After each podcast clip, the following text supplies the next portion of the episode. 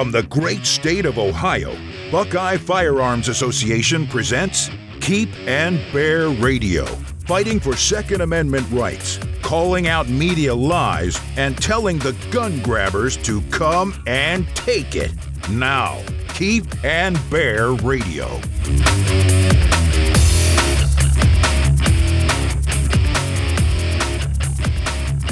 Imagine you're walking down the street and spot a shadowy figure up ahead.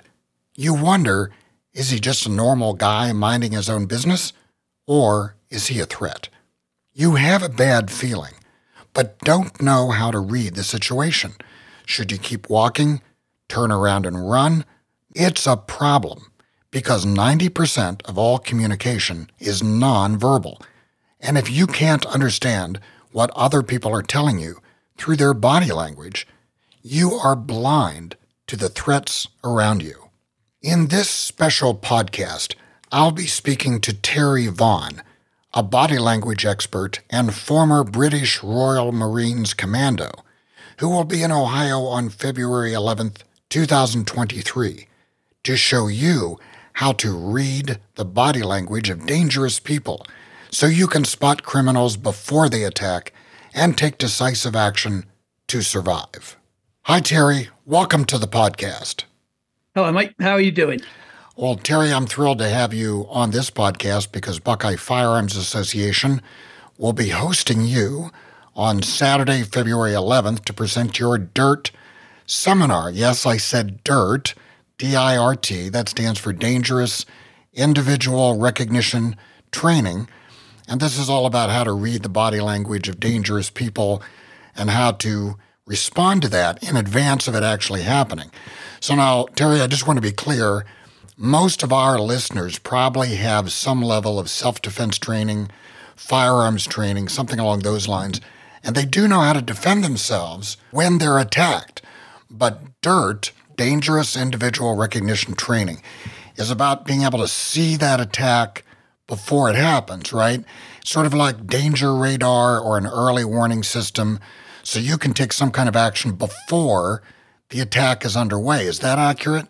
Yeah, very. To me, it's always been a case of it doesn't matter what your skill sets are, what tools you carry for self-defense, whether you're a ninja on the weekends or a true badass, you still need time. You need time to get the tools into the fight, to respond, to look at your options. And the more of that you have at any given moment, then the more options typically you have to choose from.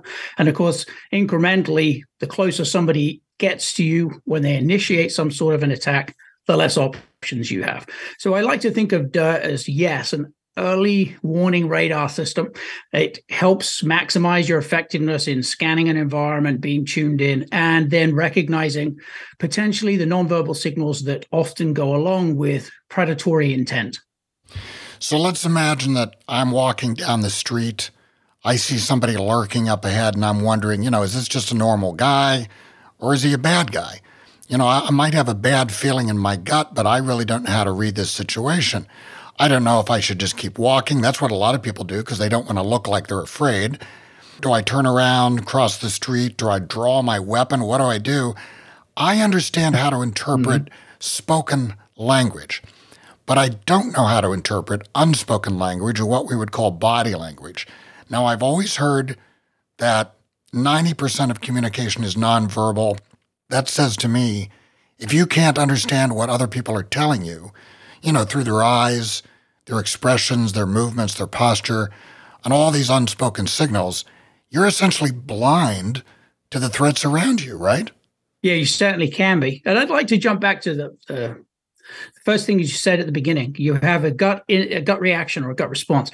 That gut response is often built on concepts or information that we receive from the environment. So if somebody's loitering in an area where that is less than expected, or what I like to say below baseline, that's unusual behavior, then your instincts are probably going to kick off in the interest of keeping you in one piece and give you that early warning system. And regardless of what you learn and where you learn it, you should trust your instincts always because they are solely in it to keep you in one piece. So beyond interpreting the signals there, we have these basic instinctive responses driven by our primitive brain that warn us something may be out of the ordinary, and we should respond accordingly. So I would say if you are in a situation where your gut's telling you this just doesn't feel right, there's something about this that I'm unsettled about, trust that bloody instinct and react accordingly. And I don't give a monkeys about upsetting somebody, hurting somebody's feelings, coming across as rude. If you prioritize your well-being and the well-being of your family above all else, then neither will you. So if you have to cross the road, reverse, do whatever you need to do to create, again, back to space, more distance between you and whoever's unsettled you, and that's usually the best goal, best response. I don't recommend necessarily going to, I'll just, draw my gun and we'll go from there, because as you and I both know, you yourself could end up being on the receiving end of a phone call where some poor schmuck who just happened to be standing in the wrong place at the wrong time calls the police and says, felony menacing, guy right there pulled his gun on me. We don't want to go there unless we're absolutely sure, okay, the circumstances fit. And this, this is a response that is commensurate to what I'm seeing. But if you can interpret the nonverbal signals of others, maybe it's not an environment that would necessarily set your teeth on edge, but there's just something about that behavior that's not quite right. If you can recognize that, even if your instincts haven't given you a nudge, because now the environment doesn't necessarily feel conducive to criminal intent or criminal circumstances, if you can decode the behaviors, you can probably put that person off from following through on the crime just by maintaining a good amount of eye contact and letting them know you've seen them. And of course, if you see something very overt that says, this is definitely threatening, again, we go right back to plan A. I want some space. I want to maneuverability. I want to put things between that person and myself. I want to tell the people I'm with, this is how we're going to respond. There are a number of different factors then that sort of domino down and cascade that you should use in response. But yes, you absolutely, if you can decode the nonverbals, it means we're not waiting on our instincts to give us a nudge. We're kind of adding a tangible checklist of things to be looking for consciously rather than just living in hope that our instincts will warn us. So in this seminar that's coming up, and again, this is on February 11th, so it's about 2 months out, you're going to dig down into some of these details. And it's not just, danger or not danger. You're going to give us real specifics on, how to read other people, how to spot criminals before they attack, the kind of action you should take. And before we get into that, this is going to be a 6-hour seminar. We'll have a break for lunch, but basically it's all day. If our listeners want to sign up for this, go to BuckeyeFirearms.org, click on the events link to find all the details. This, Terry, can be kind of expensive training, but we have this marked down, and I'm kind of worried that we underpriced this. Our early bird registration is $75. So this is a heck of a deal. You can literally pay hundreds of dollars for this training, but we've priced this because we want to get a lot of people in. We have over 130 people signed up, and we still have 2 months to go. So before we get into some of the details of this seminar, I just want to back up a little bit because I find your history kind of interesting here. Terry, you're a former British Marines Commando, so I want to understand what that is. That's I understand it's like an elite branch of the Royal Navy, but is this something like what we would call the Navy SEALs here in the U.S.? Not quite, but then the British services, we have a few less branches to choose from.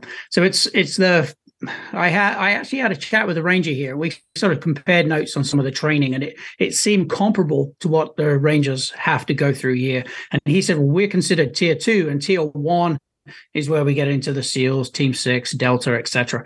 And for us, it's an elite branch of the military. It's one of the longest basic training courses in the world. It's 7 months to go from civilian to Royal Marines Commando.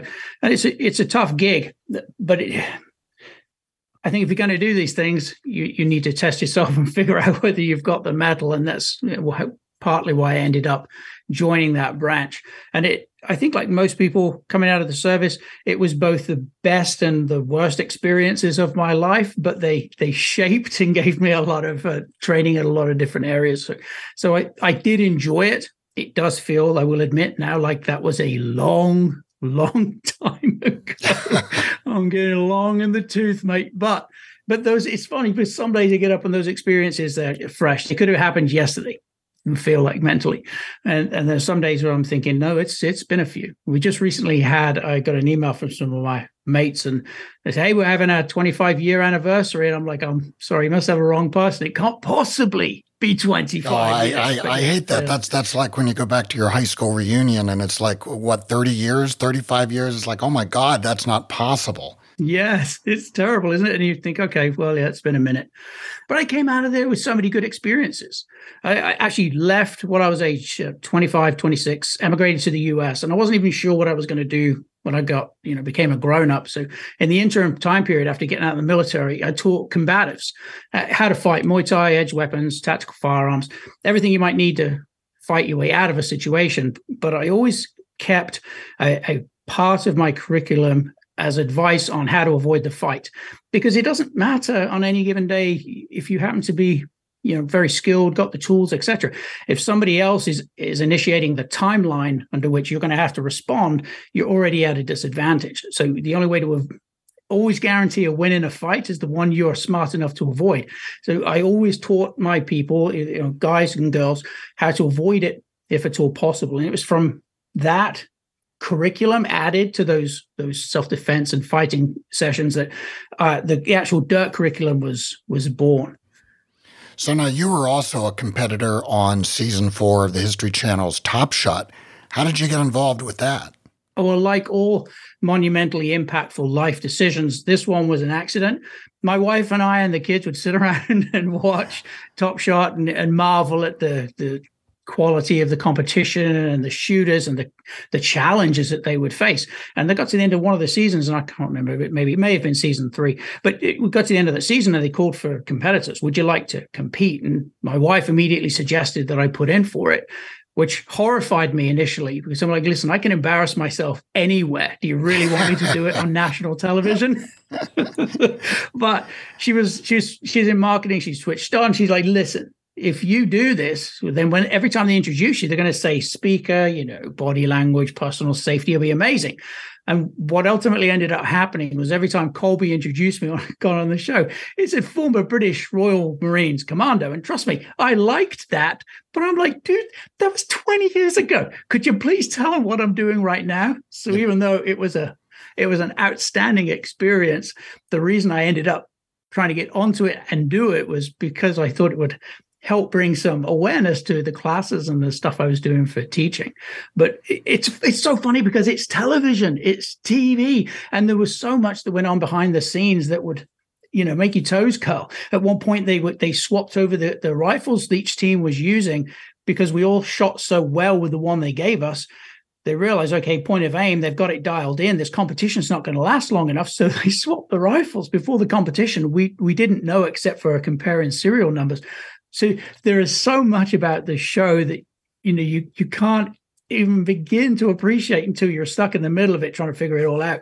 But it was a wonderful experience to compete against some of these really, really great shooters. Were you always a gun guy? Did you grow up with firearms? Was this something that, your family did? Yes and no. Yes, because I actually did grow up with guns, which is actually kind of unusual in England. They removed everyone's individual capacity for self-defense. But I grew up with air rifles, 22s, and shotguns, which at that point, and I have no idea because I haven't been in England for so long now, whether they're even still legal. Those were the only firearms you could actually own. But I grew up shooting, from hunting squirrels, rabbits, that kind of thing, to just target shooting, behind the back of my house. We lived in the country. So I did. And I was very fortunate because once I got into the military, there were many there that had not done any shooting because they're very limited on where they can go to do it. You'd have to join a specific club, etc. And I got in and found that the fundamentals, which a lot of people seem to struggle with, at least initially, was something I already dialed in. So it was funny. We had one shooting thing. It was just a training exercise. We're all shooting. We're trying to, earn our British Green Berets. And I hit so many of my target nailed center that one of the instructors came across and said, oh, he must be cheating. He's got extra magazines. And I'm laying there going, no, I got the same amount of rounds everybody else does. I just know how to shoot this bloody thing. This was very early in training before everybody kind of caught up. But Yeah, I grew up with them, but only to the degree that you can grow up with firearms in England. And I don't know, but I think at this point, they've just taken away all firearms. Hell, at this point, I think they've taken away even pointy objects. I mean, it's ridiculous. You are not allowed to defend yourself no matter what, which I find supremely frustrating. Yeah, I mean, I'd love to talk about that, but that goes down an entirely different rabbit hole. But that's actually pretty impressive. That's actually pretty impressive that, in a country like that really doesn't have the same kind of gun culture that we have here in the U.S., that you could still develop that kind of expertise. But let's turn toward body language now. Now, you said you taught self-defense classes. You made body language a part of that. Where did you get your expertise? I mean, how did you learn about that part of it? Well, I'm lucky and cursed. I grew up with a violent father, so my interest in human behavior and body language started at a very early age. His violent outbursts weren't related to alcohol or drugs or anything else. They could happen at the drop of a hat. So I grew up in an environment where it was critically important to pay attention to the nonverbal signals that might warn something bad was about to happen, because otherwise it was then not only the physical elements, but then the emotional impact of being caught by surprise. And then during my time in the military, actually towards the latter part of my service, I was lucky enough to attend a human behavior and body language training class that for some reason, very few other people wanted to go. So I went, and it was interesting to attend that first sort of formal structured class and be watching some of this stuff going on, thinking, oh yeah, there it is. And other people in the class going, where's what? Because different experiences garner, different cognitive conscious awareness. And so it was interesting to go through that class and maybe have a moment of, okay, this goes beyond just having good instincts with people. Because of my upbringing, I had an awareness that maybe many or others don't have. And then I made it just out of curiosity. I started attending other classes, statement analysis, facial profiling, but purely for personal reasons. I was curious. I liked it. Like most things, I think, start, for us, we enjoy them. We sort of maybe have a little bit of a natural penchant for it. And then I started going to classes. And from there grew a curriculum that would allow me to sort of teach. But I didn't go into learning any of this so I could teach other people, maybe beyond just my kids. I learned it because I was curious myself. And then as I was teaching self-defense, I realized most of the people that I was training would not put in the type of training, conditioning necessary to be really proficient. I'm like, listen, dude, try to avoid it. Use your brain. And here's some of the things you could be looking for. And it grew from there. Yeah, I mean, I've taken a pretty significant amount of training in firearms and self-defense, but I've never had any training in body language. I don't remember a single class that I've ever taken where they've taught anything like this. It's all about what do you do after the fight starts? There's a little bit about, mindfulness and, different levels of awareness and so on. But other than just, scanning around to see what's going on, there's no training whatsoever. So I'm kind of curious, can you give us an example of how reading body language gives you an advantage in a real life situation? Well, let's start with the devil's in the details. I had you ever play baseball? I don't know if you've ever played baseball. I didn't play baseball. I played a wiffle ball when I was a kid, or, just stuff in the backyard with the neighbors, It still counts. So, soccer, rugby, cricket, right? Those are the three main sort of team sports in high school. And one of my coaches in cricket back in the day would say, when you're trying to hit the ball, you don't want to just look at the ball. You want to try to look at the ball so you can see the writing, the strings or the stuff that ties the ball together. Look for the details. And the same thing is true for body language. Because nonverbal communication or nonverbal signals is an outward manifestation of internal thoughts, emotions, attitude, personality, or intent. If somebody is planning something bad, nefarious, maybe something they find makes them nervous or excited, depending on their individual mindset, it's very likely that body language will leak. I mean, I got targeted for a crime in New York City. I was up there with my wife. She was doing a work thing. I got to tag along. And I was being very touristy, so I already knew I had an X on my back. But there was an individual that looked at me just a little funny. Now, what do I mean by that? His face and ventral orientation, midline of the trunk, was one way, but his eyes kept shifting to me. And he only did it twice. But it was enough for it to register that that is one of those signals when somebody is not moving their head too much, not moving the upper body very much, but tracking something within the environment that they find of interest. But they're trying to do it in a way that doesn't attract any undue attention until the moment they're ready to either approach or attack. You get what most people would now refer to as shifty eyes. And it was shifty eyes twice, just enough. It wasn't necessarily overt beyond that. But because he caught my attention as I went to take pictures of architecture in Central Park from the grass, there was lots of room around me. I wasn't, near enough somewhere someone could ambush me in the park. I realized that individual was now still behind me, having at one point us cross paths, him going in the opposite direction, me heading this other way. So that then to me, that's three things. We got eye contact twice with a reduction in head movement, often indicative of predatory behavior, followed then by seeing him twice. Now, I don't believe in coincidences. So immediately I knew, okay, there's something about me and probably my demeanor at this point being touristy that he finds interesting. Now, we're proximically drawn to things we are interested in. And from a criminal standpoint, resource predator, the stuff you own will draw them towards you. Or it could be, if I happen to be a female, it was a male predator drawn towards a female that they're attracted to. So there are a number of things that go into making up what I consider to be a cluster of signals. And when we get a cluster of signals that are all related to one another, you can trust the cluster. And in this case, I did trust the cluster and turned to face him, oriented on him, made sure we had eye contact for a moment, gave him an index finger wiggle, along with a big smile that said, caught you, Muppet. This is not going any further, not without me knowing what's going on. And he smiled back at me, shrugged, and walked away. So this was an instance where if I hadn't been paying attention, missed those two signals, plus the fact that he showed up at a second time in the same environment, could well have resulted in me being mugged. He just run up, smacked me in the side of the head and grabbed the camera and off he went. But because those couple of little subtle signals followed by the coincidence of him being in the environment again a second time warned me, this is probably going nowhere good, I was able to stop it. And this was back before citizenship and, firearms. Although you don't think you can carry anything in New York City, but it was enough. And so there are all these various little details of behavior that can warn you. It's just that most of the time we're waiting for something overt or egregious to give us a sign, oh, it's definitely on. And usually long before that, there'll be lots of other little signals that if you're in a position to identify means that you already know and you can deter, put that individual off way before it gets to a point where they're in your face and you're having to defend yourself. So when it comes to reading body language, basically you're saying bad guys are reading your body language, right? They're looking for stuff that you have. They're looking for what you're doing, who you're with, whether you're a man or woman, whatever. I do know that sometimes predators will look for things like the way you walk.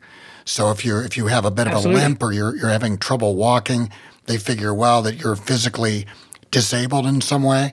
Can you sort of paint a picture for what a predator is looking for overall if they're just wanting to mug you? What is it that they look for to make that decision, yes, I'm going to attack this guy, and no, I'm not going to attack that guy? Well, this is one of those situations where did the information come from? And I like to stress that the research that was done to figure out what those nonverbal signals were was done by psychiatrists going into prisons, researching and asking criminals flat out, what do you look for in the general public? And they were then shown video footage from the street, and the criminals, everybody from muggers to rapists, were asked what they were looking for. So this list of various signals, and we'll cover all of them at the event, is grounded in the predators themselves saying, these are some of the things I look for. And obviously, one of the very first things, as you already said, is a weakness. It's just, it's predatory behavior. A pack of wolves is looking for the weakest link in a herd because that's the easiest prey to take down in most cases. If you are displaying a sign of weakness, a limp, you're not walking with confidence and things like that, then you've probably already landed on their radar. The other surprising thing in terms of the behavior is the bad guys are choosing their victims in 7 seconds or less. So you don't have very long to make an impression. So one of the things we want to try to do, in addition to, of course, being attentive, is swing the arms. And when it comes to swinging the arms, there are different ways to achieve that. But what we're trying to do is to move the humerus, not just the lower portion of the arm. The reason for that is a strong upper body movement or upper body swing tends to increase the length of stride that we utilize when we're walking and gives us an air of confidence, even if we don't necessarily feel it. When we are nervous and apprehensive and feeling out of sorts, or we think we're being followed, or in an area we're unfamiliar with, we actually tend to reduce upper arm movement and tighten it to the upper body because it protects the rib cage. If you've ever seen someone who's super nervous, they tend to give themselves some sort of a hug. Well, that's in part because those upper arms protect the chest. So if we are walking somewhere and we say walk with purpose, what does that really mean? It means swing your arms and stretch your legs and make it look like you know where you're going, but that you're relaxed and confident. We're trying to make the most of the alpha signals or the confidence signals that are available to us rather than letting our emotions, nervousness and anxiety and being in an unfamiliar place or perhaps having to walk past a group of people that have already set our alarm bells ringing. You know, we want to walk past them looking like, I'm not the victim today. I'm not the person you want to mess with. And so that upper body swing helps lengthen the stride, which makes you look a little bit more confident and purposeful in how you move. So you don't really need to look like Rambo, right? I mean, you don't have to be the Rock, no. Striding down the street to deter somebody. I mean, what you're basically saying is we can all use body language in a way to deter threats from bad guys just by knowing what signals we're sending off. Yes. Yeah, a lot of it. And that's why I built the course the way I did, because it's mindset, strategy, and body language. The mindset portion is you understanding you first. And if you recognize, okay, I'm experiencing this emotion right now, and let's just say it's nervousness. I now know there's a very real chance that my nonverbals are going to match up and sync with nervousness, as you would expect. So, okay, how do I counter that? I don't want to look like a potential target here, or I want to get myself as low down the menu as possible, or change some of these behaviors. And through a process called embodied cognition, sometimes when we just fake our nonverbals, even if we're not necessarily feeling confident, but now we open up the arms a little bit, we've got a good stride going, it results in us actually feeling more confident than we would have if we sort of just stayed in that lane of anxiety is driving my beta signals or the weaker looking signals, attracting predators. So we can come at it one of two ways. You can actually be confident, or you can fake the confidence and use specific signals within that confidence realm to give the impression to anyone that's looking that, no, I am not an easy target. I'm not going to go down quietly. And that is often enough. It's at least a deterrent if you also then have, you know, the skills, the equipment, and your head in the game, ready to respond. If it still goes sideways after those signals are used, well, that's perfect. That's a best case situation for a worst case scenario.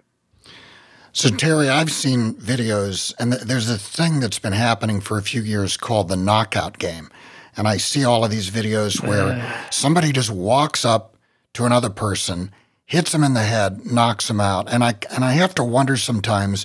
How can people not see that happening? How can you be blind to somebody walking up on you and hitting you in the head?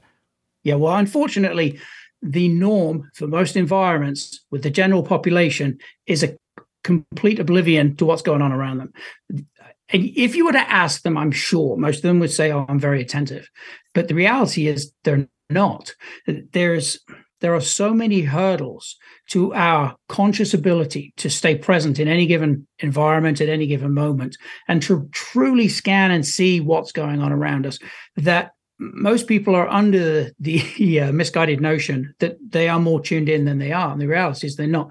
And most of those knockout games, and now, of course, we have jugging, which is getting mugged, coming home from the store, they're following people back from the mall, waiting till they get to their home, and then violence of action, speed, aggression. They're overwhelming them at the door and stealing all their stuff, or the bank jugging, which is literally somebody sitting in a bank, observing people taking out cash, following that person into the parking lot, or even to the next store, and then mugging and stuff there. We have got to up our game. We've got to up how we scan. And if we do, if we know, okay, how our minds can be improved to be more attentive, regardless of your level of attentiveness already. If you're building even an incremental increase, an improvement of 10% over what you've done previously in terms of your ability to scan and be aware, you've just put yourself in the lowest percentile possible for being targeted for a crime, including, of course, the knockout game. But you have to go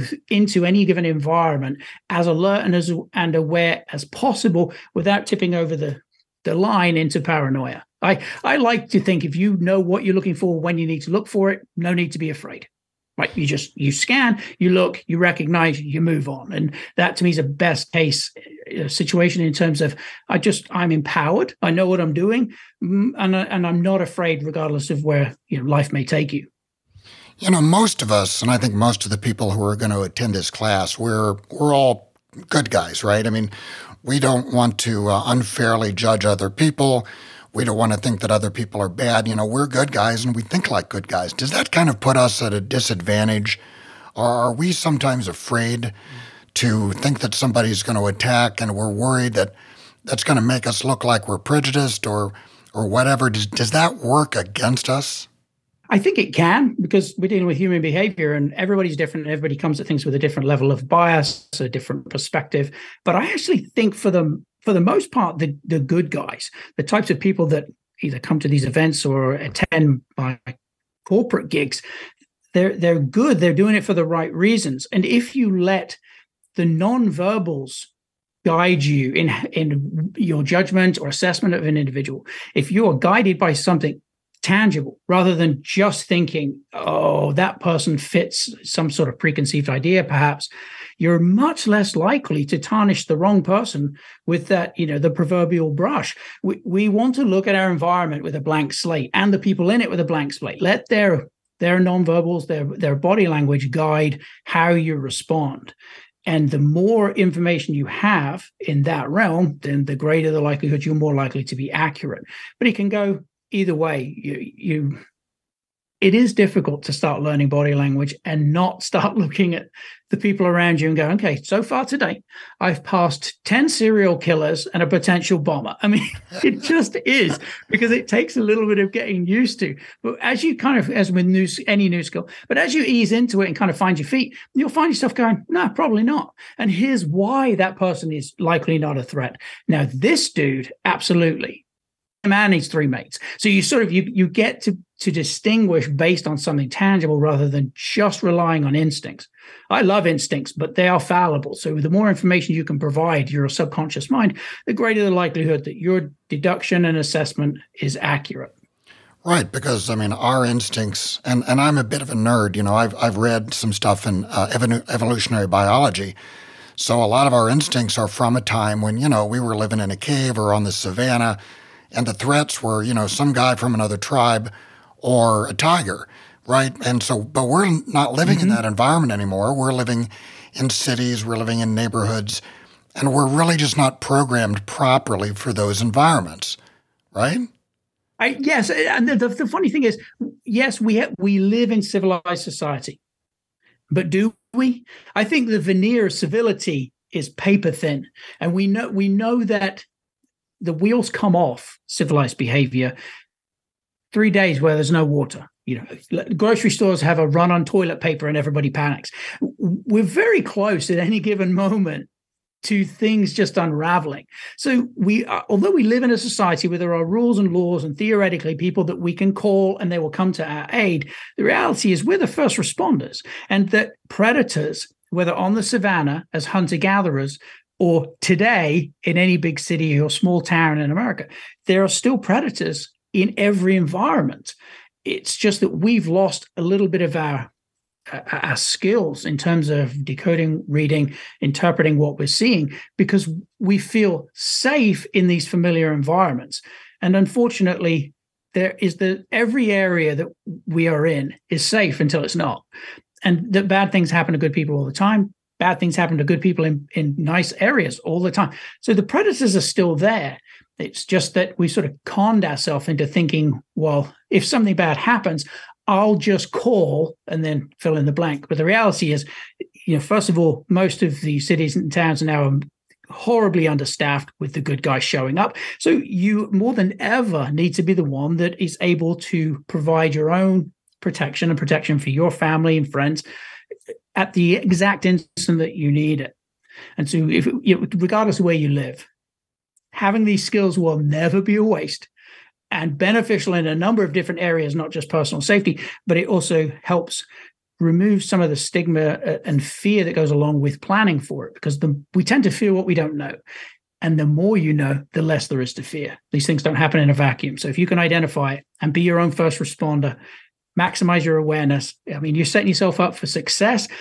And unfortunately, the criminals are going to have to wait for somebody else, because as they see you coming, they're going to go, it's not worth it. I'll just wait for the next person who's not paying attention. So we're just touching on a few of the things that you're going to go over. There's going to be a lot more in this seminar. Can you give us kind of a bullet list of some of the things that you're going to go over? Yes. Obviously, we're going to be looking about how we scan and improving visual acuity. We see less than we think we do. Let's put some skills in the mix that help us see more. We're going to look at cognitive bias, how to improve it, role of schemata, and how we overlay kind of an approximation of what we think should happen in a given environment. We'll look at predator pre-attack sequence behavior, principles of decoding nonverbal communication. We got to have some guidelines to help us decode what we're seeing, contextual to whatever is happening in whatever given environment. 3 questions that help you decode individuals in any given environment. We'll look at body language signals, facial lateralization of emotions, which is something I find truly fascinating, chin signals, inward lip rolls, feet position, hand signals. It'll be fun, but it's going to be a lot of information, even over 6 hours. And it's always interesting when I do these events. I often come in for an hour or two the first time, and then the next time that those folks bring me back, it's let's do 7 hours. It's going to be great. And they want it all. So the fact that you've jumped in there both feet for 6 is wonderful. There's going to be a lot of information, but I would like to stress that this is all about empowerment, not fear. So they will leave having had a good time learning this stuff. One of the things on the list, on the event page that we have, is why levity is important for personal safety. Now, I kept wondering, what is that? What is levity? I mean, you're not talking about telling jokes to the bad guys, right? I mean, what does levity have to do with self-defense? Actually, you know what? I don't think a joke to a bad guy is a bad idea. The same part of the brain is engaged when we are fearful and when we're laughing and find something funny. So there's the reason why those individuals that have had jobs in sort of a high-stress environment tend to have a dark sense of humor. The same thing applies here. The more we're laughing, the less likely we are to be so stressed out that we can't think straight. So the minute it's like my guy in Central Park, right? Instead of getting my knickers in a twist that this dude had pinged me, probably wanted my camera, I turned around, gave him a big toothy ass smile, laughed at him, shook my middle finger, not my middle finger, my index finger. And it was over immediately. There's something about approaching personal safety lightheartedly, as positively as it can be approached, to learn the things you need to learn that helps reduce some of the stress and fear. And anyone who's ever shot in a competition or done anything that has resulted in nerves and apprehension will know your performance is going to decrease exponentially, 10%, 20%, 50%, 80%, depending on the level of stress. Well, if we can ratchet down the pressure on ourselves and up the I got this mindset, and levity helps do that, then the greater chance you can perform well under pressure when needed. It's also one of those things that for us and for others in our community like us, we are leaders. You may not think it, you may not want to be, but in a crisis, when you're the only cool head in town, people are going to gravitate straight to it. That person over there seems to have their shit together, and they seem to be making great decisions right now in the crisis. Whatever they say, I'm in, because most people don't know what to do. So your ability to crack a little funny in the middle of something stressful will not only help you think clearly, but it will also draw people to you that might need the guidance and the help. So I'm glad I grew up watching Monty Python now, because I feel like maybe I have a tool in the toolbox that I can actually use, right? You do. So absolutely. So Terry, what we're talking about here is your DIRT training seminar, Dangerous Individual Recognition Training. This is coming up on February 11th. That's a Saturday, 6 hours. So we're going to get pretty much all of your training all in one day. This is how to read people, how to spot criminals before they attack, and how to take decisive action so you can actually avoid that attack. So for our listeners, go to buckeyefirearms.org, click on the events link to get all the details, and please sign up. Look, we rented a pretty big event space, but if we fill it up, we're going to have to close the registration. So you really don't want to wait. Register now. Our early bird registration is only $75. That's a bargain. We're recording this before Christmas. This is a great gift. This is the perfect gift for your wife, your husband, your kids, your parents, anybody. $75 to learn how to avoid being attacked. BuckeyeFirearms.org, click on the event link and sign up. Terry, do you have anything else that you'd like to tell us, why people might want to attend this, something that you're going to cover that they may not expect?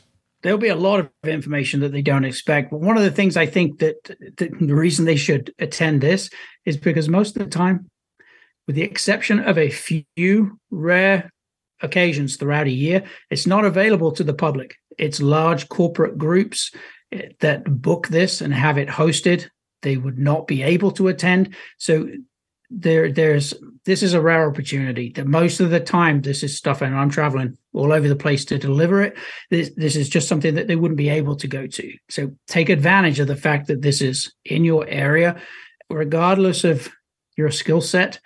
This will add to it. This will put you in a position to see more, respond quicker, and hopefully avoid, or you got the skills and the mindset. Well, yeah, you can go in there and nip it in the bud and stop it, maybe protect someone who didn't even see it coming. But this is definitely an event that I think they will enjoy and get a lot of valuable information from. Well, I'll admit, I know virtually nothing about this. Usually when we have a trainer in, I'll know at least something. I am completely ignorant about this. I've made a living with words, with writing and communication and so on. Body language, though, that's a complete blank slate for me. And I'll bet that's true for most of our listeners as well. So I'm really, really looking forward to this. Terry, thanks for being on the podcast. This was great. We'll see you on Saturday, February 11th. Absolutely. Thanks for having me on, mate. It's been great chatting with you. That's all for this episode of Keep and Bear Radio. If you enjoyed the podcast, I urge you to subscribe. And please subscribe to the Buckeye Firearms Association newsletter at buckeyefirearms.org. If you'd like to become a member and support the work of BFA, go to joinbfa.org. Use the discount code PODCAST to get $10 off your membership. That's joinbfa.org. We'll see you next time on Keep and Bear Radio.